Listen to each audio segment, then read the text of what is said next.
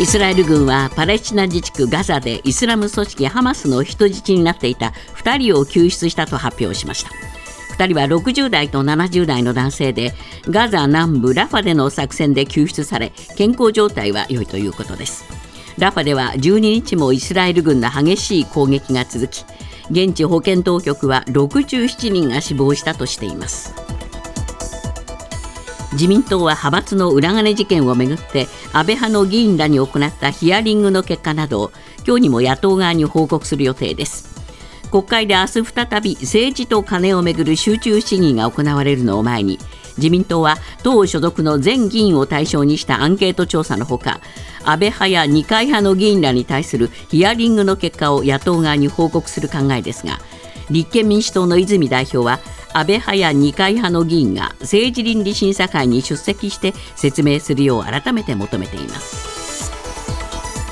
国民民主党は昨日党大会を開き今後も与野党問わず政策本位で連携することを柱とする今年の活動方針を採択しました。ただ玉木代表はそれには正直な政治が大前提だと指摘して自民党の派閥の裏金事件は看過できないと批判しました。自民党への接近も辞さない路線から事実上の転換を図った格好で与党側と進めていたガソリン税を引き下げるトリガー条項の協議は他の野党との連携で実現を目指す方針です。細胞や臓器を人に移植できるよう遺伝子を改変した豚3頭が生まれたことが分かりました。明治大学発のベンチャー企業が明らかにしたもので人への移植を目的に開発された豚が誕生するのは日本で初めてです。動物の細胞や臓器の人への移植は異種移植と呼ばれドナー不足の解決策として期待されていますが生まれた3頭は当面国内の研究機関で猿など他の動物への移植を行って安全性を確認するということです。ダイハツ工業は昨日認証試験の不正を受けて稼働を停止していた京都工場での自動車生産をおよそ1ヶ月半ぶりに再開しました。去年12月に国内すべての工場が稼働を停止して以来初めての生産再開となります。再開されたのは2車種で国土交通省が先月出荷停止の指示を解除していました。ウクライナ国防省は11日ロシア軍がウクライナの前線でイーロン・マスク氏が創業したスペース X の衛星ネットサービススターリンクを利用していると明らかにしました。東部ドネツク州に展開するロシア軍の会話を傍受し確認したということですがスペース X はロシア軍や政府といかなるビジネスも行っていないと主張しています。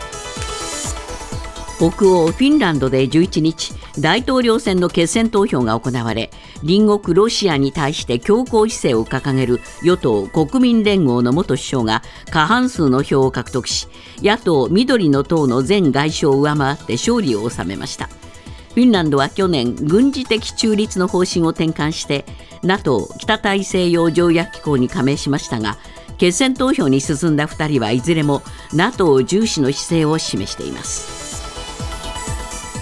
今朝のニューヨーク株式市場ダウ平均は125ドル69セント高い3万8797ドル38セント。史上最高値を更新です。ナスダックは48.11ポイント下落し1万5942.55ポイントで取引を終えました。一方為替ですがドル円は1ドル149円35銭。ユーロ円は1ユーロ160円86銭近辺で推移しています。続いてスポーツです。アメリカのプロフットボール NFL の王者決定戦スーパーボールが行われアメリカンカンファレンスを制したチーフスが延長戦の末25対22でナショナルカンファレンスの覇者 49ers に競り勝ち2シーズン連続4回目の優勝を果たしました。アメリカメジャーリーグドジャースの大谷翔平選手が12日キャンプ地のアリゾナで去年9月の右肘手術後初めてとなるフリー打撃を行い21スイング中10本の柵越えを放って順調な回復ぶりを見せました。練習後大谷選手は結構強く触れた。打球自体も良かったと思う。トレーニングの成果も出ていると手応えを語りました。ニュースズームアップ。人に臓器を移植するため遺伝子を改変した子豚が国内で初めて誕生したと明治大学発のベンチャー企業が今日発表しました。動物の細胞や臓器への臓器の人への移植は異種移植と呼ばれ臓器提供者不足の解決策として期待されます。ニュースズームアップ。臓器提供者不足。遺伝子改変豚で解消なるか。今日のコメンテーター酒井光一郎さんです。えー、どうもよくわからないことだらけなんですけどね、酒井さん。あのこれからちょっとご説明させてもらいますけども、はい、先にちょっと言っておかなきゃいけないのはね、豚の、まあ、細胞とか臓器をですね、えー、まあ、その人間の臓器の代わりに使って、えー、使って移植するということについてはですね、えー、まだ倫理的にも、うん、それから技術的にも、えー、ものすごい難題が多くてですね、そうでしょうね、国民理解だってまだ得られてませんから、はい、まあ、これから、まあ、スタートできるかどうかみたいな話なんですね。はい、まあ、そういう中で、まああのまずはですね、こういう豚の臓器といってもですね、これちょっと違うもんなんですけども、もうまず作っとかなきゃいけないと、日本でも。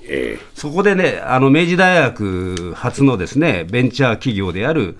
ポルメドテックって会社があるんですけども、はい、そこがアメリカの e ジェネシスというですね、バイオ企業、はい、まあ、ここがかなりその豚の細胞については先行者なんですけども、えー、まあ、そこからですね、遺伝子をまあ変えた豚の細胞をまず輸入します、はい、それからクローンの受精卵を作成して今月11日に3頭の子豚をが生まれましたという、うん、そういう話なんですね。ははでこれ通常の豚の臓器を例えば人に移植するとですね、えー、ものすごい激しい拒絶反応が起きるわけです。えー、で今回の豚は、まあ、拒絶反応を抑えるために、まあ、10種類の、まあ、豚の遺伝子がもう改変されていると、はい、だからまあ拒絶反応の少ないえー、そういう豚をですね、えー、まあえー、人工的に、えー、作って、うん、えー、それも受精卵から作れるようにしているという、まあ、そういうものですね。なるほど、えーこれ、どうなんですか、その世界的に見て、こういうことっていうのは、動きとしてどうなんです、はいあの例えばアメリカではですね、えー、えー、っと今回と同じタイプの豚の腎臓をですね移植した猿が最長で2年以上生存したという話があります。はあ、それから、えー、っとただですね人への移植も行われていて、2022年に今回とは異なるタイプの豚の心臓がですね、えー、重い心臓病の患者さんに移植されてましたけれども、患者さんおよそ2か月後に亡くなったと。ただ一時的にあの心肺機能が回復したということで、あのまあ、技術的には注目されてるんですけども、患者さんは亡くなっているという話がありますね。まだうまくいってないってことですか？うまくいってないケースが多いんですが、例えばですね、えー、あの他ペンシルベニア大学が今回の e ジェネシスと一緒にやっている、えー、えー、やっぱり豚の肝臓をですね患者さんあのにつなぐんですね、これ、移植じゃなくて、つないで、はい血液の循環が72時間安定したとか、はあ、まあ、そういう話は出てますけども、えー、じゃあこれ、臓器を、豚のいわゆる臓器を移植したから、えー、じゃあその後あの回復しましたよって話は、あまり聞かない、ま、聞かないと思いますね。あまあ2年って言われてもね、はい。えー、あそれだけかいという話になってしまいますからね、普通は。そうなんですね、だから技術的にもまだ、えー、全然、えー、あのスタート台と。いうことだと思うんですけれども。ただ、これがこうやってニュースになるということは、はい、つまり臓器が非常に不足しているということも現実なんですよね。もう一つ、その一番大きいのはやっぱり臓器、えー、不全の患者さんっていうのがですね、えー、えー、結構多いんですけれども、えーまあ、あのそのうちおよそ3%しか脳死あの脳死で亡くなった方からですね、えー、移植を受けられていないと、えー、まあ、日本の実例、はい、事例ですけれども、はい、まあ、非常に諸外国に比べて提供が少ないとい。うことなんですね、えー、あのここにね、表があるんですけどもね、はい、各臓器別のこの待ち時間っていうんですかね、えー、えー、一番長いのが腎臓で14年8か月って。書いてあるんですよ。14年も待たなきゃいけないあ肝臓なんかだと1年3か月とかね、えー、それから肺心配だとこれ2年6か月とか、でもみんな長いな。全部長いんです。えー、でなぜそうなってるのかというとですね、えー、実を言うとそのじゃああの臓器移植を OK ですよと。ええ、あれ、実を言うと免許証なんかの裏に書いてあるんですね、はいはい、あの書けるところがあって、え、あの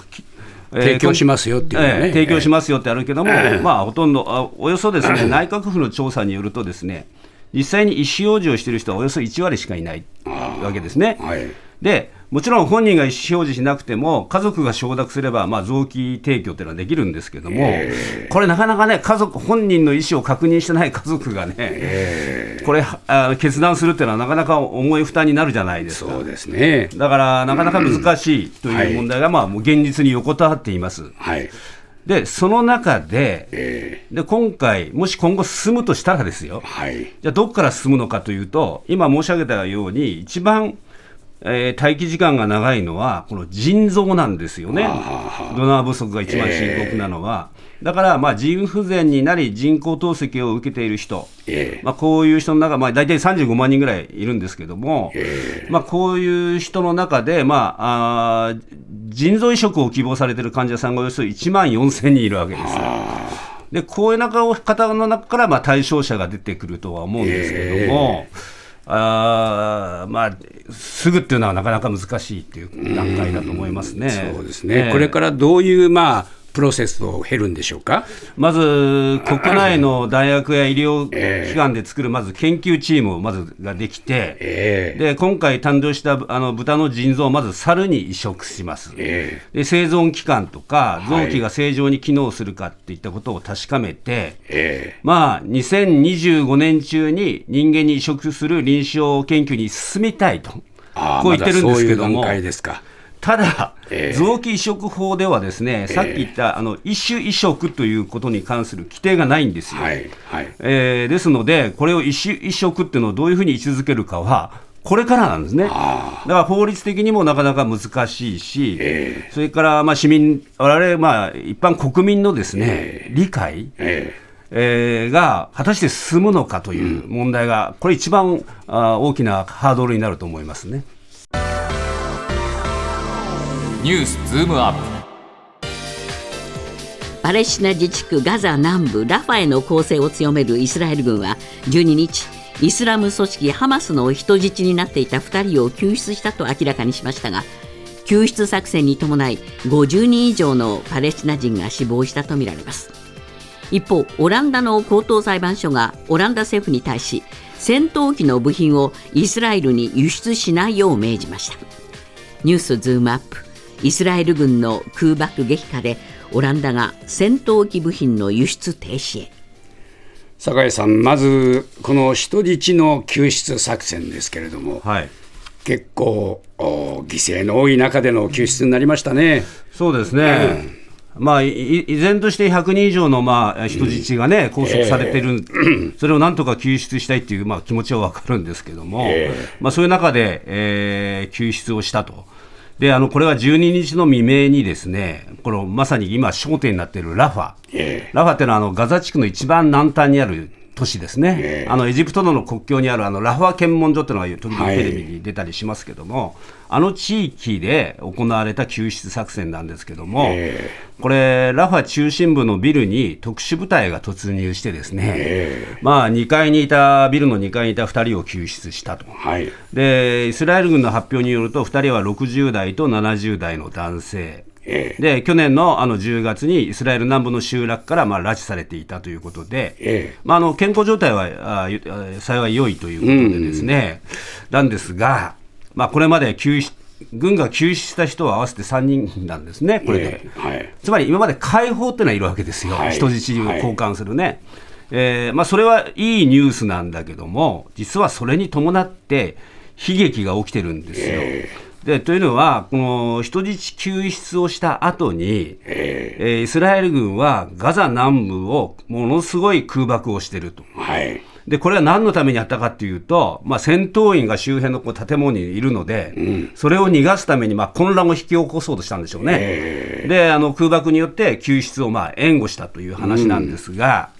これ、あのー、結構な数の方が亡くなっていると、えー、まあ、ちょっと数字はね、あの何人亡くなったかは、例えば現地の保健当局が67人と言ったりですね、えー、えー、74人だと言ったりですね、えー、あのハマス側は100人以上と言ったりですね、まあ、人数はあのあれですけれども、いずれにしても多くの方が、パレスチナ人がこれによって犠牲になってるっていうことですそういうことですよね。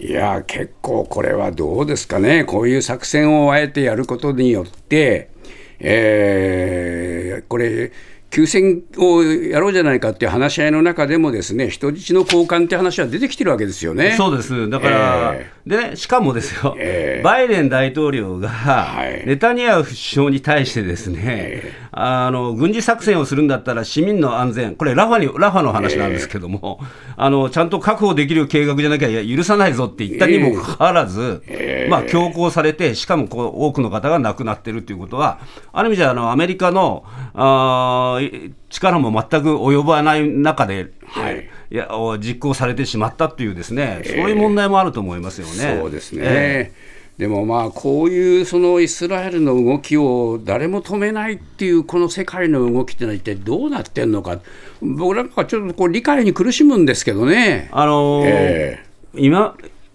やっぱりイスラエルに対してね、えーだめだよっていう国がないじゃないですか。そうなんですよ。で、多くの方が亡くなるっていうことに対して、これも悲劇ですよね、えー、そのことをですねあの国家として、まあ、言わないっていうのは、まあ、なんか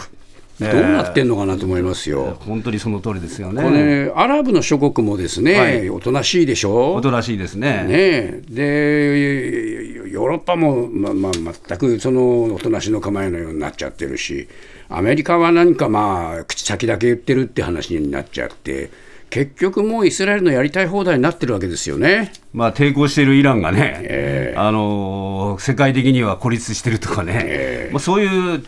まあ、おかしな状態にはなってると思いますそうですね、えー、でそういう中で、まあ、オランダがちょっと動きが出ました。これはですね、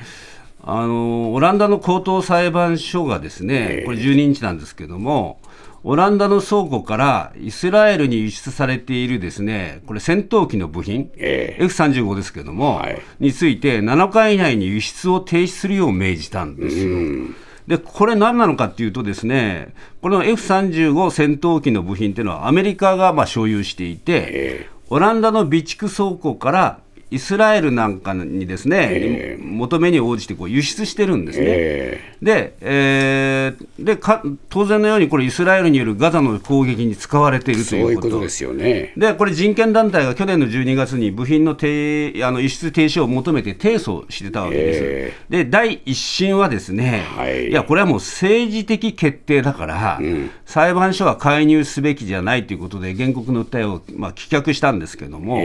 えー高等裁判所の判事がですね、イスラエルの F35 戦闘機が、ガザで重大な国際人道法違反をする明白な危険性があると、ここまではっきり言いました、はい、それでオランダ政府に対して輸出させるなと、えー、停止しろと、えー、いうことを言ったっていうのは、今までないそうです、ね、決断だと僕は思いますよこれ、まあ、提訴するっていうようなことをオランダ政府は言ってるようですが、はい、ただし、高等裁判所のこの意見は尊重するとも言ってるんですよね。そうですね、えー、だから初めてこういうあの人権を無視した、えー、あイスラエルの攻撃に対して、はい、動きが出たのは、オランダの裁判所っていうのもですね、えー、ちょっと、ね、まあ、ちょっと悲劇といえば悲劇的な話だと思いますよ、これはね。そうですね。国民民主党は昨日東京都内で党大会を開き来年度の活動方針を採択しました。政策本位で与野党問わず連携していくとしつつ正直な政治が大前提だとしました。自民党への接近ではなく立憲民主党との協力に舵を切りつつありますが党内では立憲との連携に対する慎重論も出ています。ニュースズームアップ。国民民主党が立憲民主党と連携を模索も党内に異論噴出まあなんだかね国民民主党はどこ向いてんのかなと思いますよね。あの国民民主党というとね、えー、2022年度の予算で自民党に賛成したり、去年の補正予算でも、まあ、あの賛成したり、えー、え、自民党に合流するのと思われるぐらいのですね、そうでした。感じだったんですが、まあ昨日党大会がありました。えー、で、あのその中で採択された活動方針というのが注目されていてですね、えー、こういうふうに書いてある。裏金問題は政治への信頼を根底から揺るがす大問題であり、看過できないと。で、これ、まあ、一種の与党への協力に、えー、積極的な今までの姿勢をですね、まあ、修正、えー、転換することをこう匂わせてるという、そういう感じですよ、これね。まあ、これ、トリガー条約ね、えー、トリガー条項ね。やや条項をやろうと言って、はい、持ちかけたけども、袖にされちゃったんで、はい、まあ、ちょっとメンツ失っちゃいましたもんね、あの国民民主そうそう、特に代表の玉木さんはですね、えー、これ、トリガー条項に、まあまあ、命かけてるような雰囲気がね、あって、このこれトリガー条項というのは、まあ、ガソリン税の一部をまあ引き下げるやつですけども、えー、まあ、自民、公明がまあ一緒に、えー、話し合いますという話してたけども、あまあ、決裂してるわけですよ。これは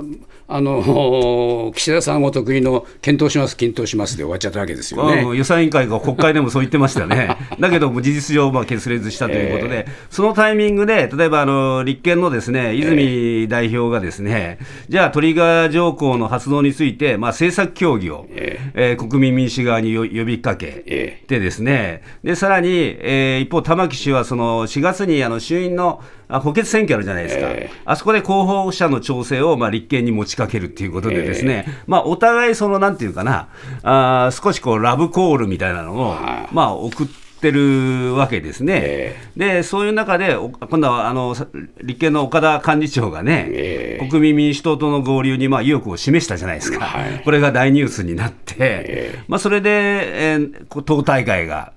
昨日開かれて、はい、お今度は立憲と仲良くするのかと いうふうに見えたんだけども、えー、ところがですね、あの新馬幹事長というのがいるんですけども、はい、これ、絵に描いた餅だと、この立憲とのね、えー、えー、非自民連立政権構想っていうのは、えー、で、なんでこんなことを言ってるかっていうとですね、ある方が考え方を改めるなら一緒になってもいいと言われたと、大きなお世話だと、うん、つまり立憲の岡田さんが国民民主にちゃんとあの政策を修正して、ですねうち、につけって言われたのを大きなお世話だと言って、ですね、はい、まあ、あの中では反発も起きてるっていう状況ですよね。まあ、新馬さんと蓮舫さんはもう仲の悪いんで有名ですからね。有名だからね。だから果たしてまとまるのかっていうと、もう早速反論が出てるという、そういう状況ですよね。ういう状況ですよね。えー、まあ、これは自民党にしてみりゃ、まあ、やってくれよって感じでしょうかね。そうですね、自民党はね。あのというか、これ、立憲とあんまり国民民主ってもそもそも仲良くないじゃないですか、政策的にも違いがあるので。えーこれまとまるんだったら、本当に連合なんか喜ぶと思うんですけれども、えー、まあ本当に、えー、お互いなかなか譲らない2つの党だと思いますよ、これは。